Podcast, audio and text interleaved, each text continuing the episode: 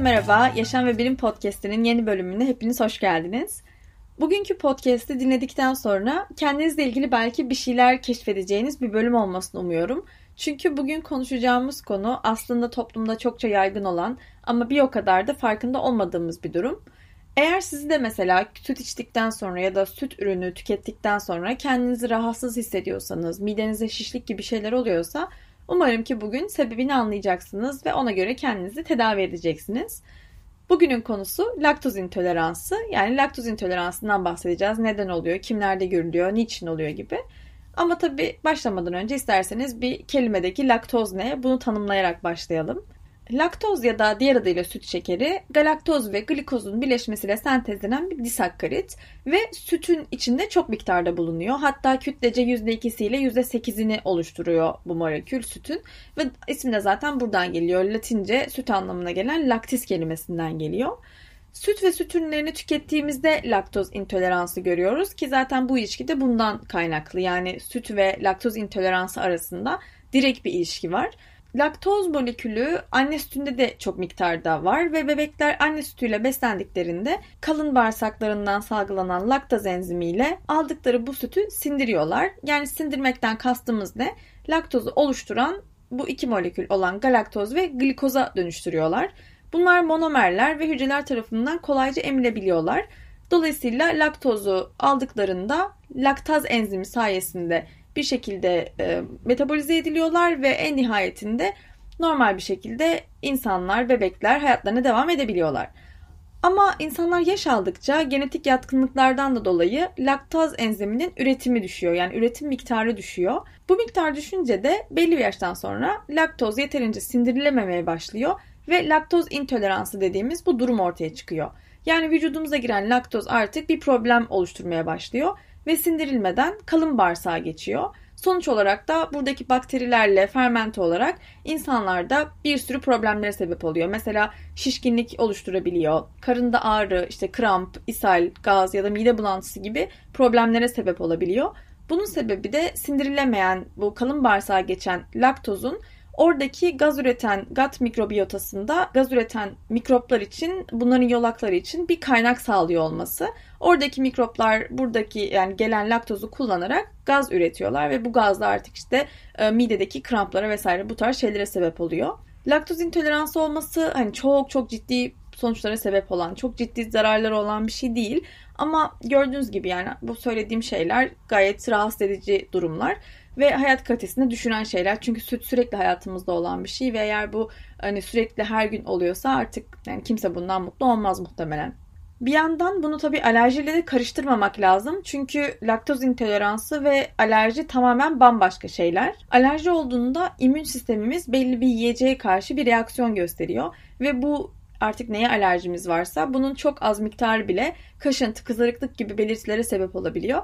Ama laktoz intoleransı olan kişiler genelde süt ürünlerini belli miktarlarda tüketebiliyorlar. Yani hayatlarından tamamen kesmek zorunda değiller. Tabii ki bu miktar insandan insana değişiyor ama işte bu dozu biraz bireysel olarak kendi kendimize karar vermemiz gerekiyor. Bu tolere edebileceğimiz dozu geçtikten sonra da az önce bahsettiğim rahatsızlıklar maalesef meydana geliyor. Peki laktoz intoleransımız var mı yok mu? Bunu nasıl anlarız diye baktığımız zaman eğer süt ve süt ürünlerini tükettikten e, işte yaklaşık böyle yarım saatle iki saat sonra arası yani bu kısa bir süre içinde bu bahsettiğim semptomları görüyorsunuz kendinizde. Sizde de muhtemelen laktoz intoleransı var ve buna göre belki biraz önlemler almanız gerekebilir kendi rahatınız için. Laktoz intoleransının 4 tane tipi var ama hepsi öyle ya da böyle laktaz üretimindeki sıkıntıyla alakalı doğuştan olabiliyor ya da işte herhangi bir yaşta da gelişebiliyor. Hatta başka hastalıklar da bunu tetikleyebiliyor. İşte mide rahatsızlıkları, bağırsak rahatsızlıkları gibi. Bazı popülasyonlarda da daha sık görülüyor. Bu yüzden de genetik bir durum bile diyebiliriz belki buna. Çocuklarda görülen versiyonu var. Bu laktaz üreten LCT genindeki bir mutasyondan kaynaklanıyor ve hayat boyu intoleransı sebebiyet veriyor. Nadir görülen bir durum ve ilginç bir şekilde en çok Finlandiya'da görülüyormuş bu durum. Yetişkinlerde olan ve bizim şu anda aslında daha çok bahsettiğimiz yaygın formuysa mutasyon değil ama LCT'nin aktivitesinin azalmasından dolayı oluyor. Ve yetişkinlerin %65'inde falan görüldüğü düşünülüyor. Yani aslında bayağı da yaygın bir şey. Ne kadar yaygın olduğuna baktığımızda genelde Avrupa, Batı Asya, Doğu Afrika ve hatta bazı Orta Afrika bölgelerindeki e, yani buralardan gelen genetik olarak buranın e, ögelerini taşıyan insanlarda yetişkinlikte de laktaz üretiminin devam ettiği görülmüş. Yetişkinlik diyorum çünkü her ne kadar her yaşta gelişebilse de bu en çok 20 ile 40 yaşları arasında görülen bir durum olarak karakterize ediliyor. Dolayısıyla da yetişkinlikte üretimin düşmesi aslında probleme sebep olan şey. Bu genetik altyapıda görülmesinin sebebi olarak da bu bölgelerde gıda kaynağı olarak hayvansal sütün çok yaygın kullanılması ve bundan dolayı da ömür boyu laktaz üretimi yapmak üzere genlerin aktive olması ve nihayetinde de insanların buna adapte, adapte olması olduğu düşünülüyor. Bu yüzden laktoz intoleransı Asya, Arap Yarımadası, Doğu Asya, İtalya, Yunanistan gibi Akdeniz ülkelerinde daha fazla görülüyor. Batı Avrupalıların %70'i yetişkinlikte laktozu sindirebiliyorlarmış ama bu oran Okyanusya ya da Güneydoğu Asya'ya geldiğimizde %30'lara kadar düşüyor. Hatta daha da detaya inersek Danimarka, İrlanda, İsveç gibi Kuzey Avrupa ülkelerinde %4 iken Gana, Yemen, işte Güney Kore gibi daha doğudaki yerlerde ya da Afrika'daki e, ülkelerde %100 olduğu belirtiliyor.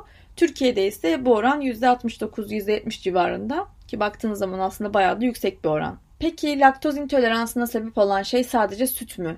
Tabii ki değil. Sütten yapılan herhangi bir şey de aynı şekilde bu etkiyi maalesef yaratıyor. Mesela işte krema, özellikle peynir, dondurma gibi şeylerde yine çok fazla tüketildiklerinde sanki süt tüketmişiz gibi laktoz intoleransına sebep olabiliyorlar. Laktoz intoleransını direkt tedavi eden bir yöntem yok ama çok daha kolay bir yöntemi var. O da insanın belki biraz kendini dinlemesi ve kendini tanıması. Yani siz baktığınızda işte az önce söylediğim gibi yani laktozu ya da sütü hayatınızdan bir süre kesip daha önceden belki var olan rahatsızlıklarınız devam ediyor mu etmiyor mu? Etmiyorsa muhtemelen süt tüketiminize bağlı bir şey.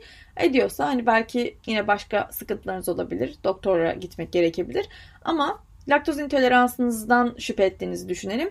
Bu durumda da günlük aldığınız süt miktarını ya da yediğiniz peynir miktarını belki biraz azaltarak yine bu ne kadarını acaba tolere edebiliyorum diye baktığınız zaman bu tolere sınırını bulduğunuzda aslında kendinizi tedavi etmiş oluyorsunuz.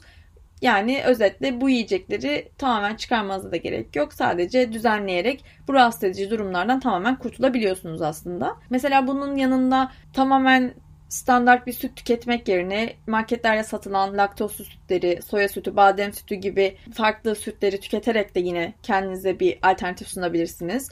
Ya da mesela bazı peynir çeşitlerinin de daha az laktoz içerdiği için yine semptomları hafiflettiği ya da belki hiç oluşturmadığı düşünülüyor. Bunlar da daha çok eski peynirler, sert peynirler, işte parmesan, cheddar, gouda peynirleri gibi bunları tercih edebilirsiniz belki. Yine yoğurt da bir alternatif. Çünkü yoğurdun içindeki bakteriler de laktozu kendileri sindirebiliyorlar ve bu yüzden aslında sindirim açısından biraz daha rahat oluyorlar. Yani size sindirmek için daha az laktoz bırakıyorlar gibi düşünebilirsiniz yani. Bu bölümü dinledikten sonra belki süt içtikten sonra hissettiğiniz rahatsızlığınız varsa bunun farkına varabileceğinizi umuyorum ve kendinizi tedavi edebileceğinizi umuyorum.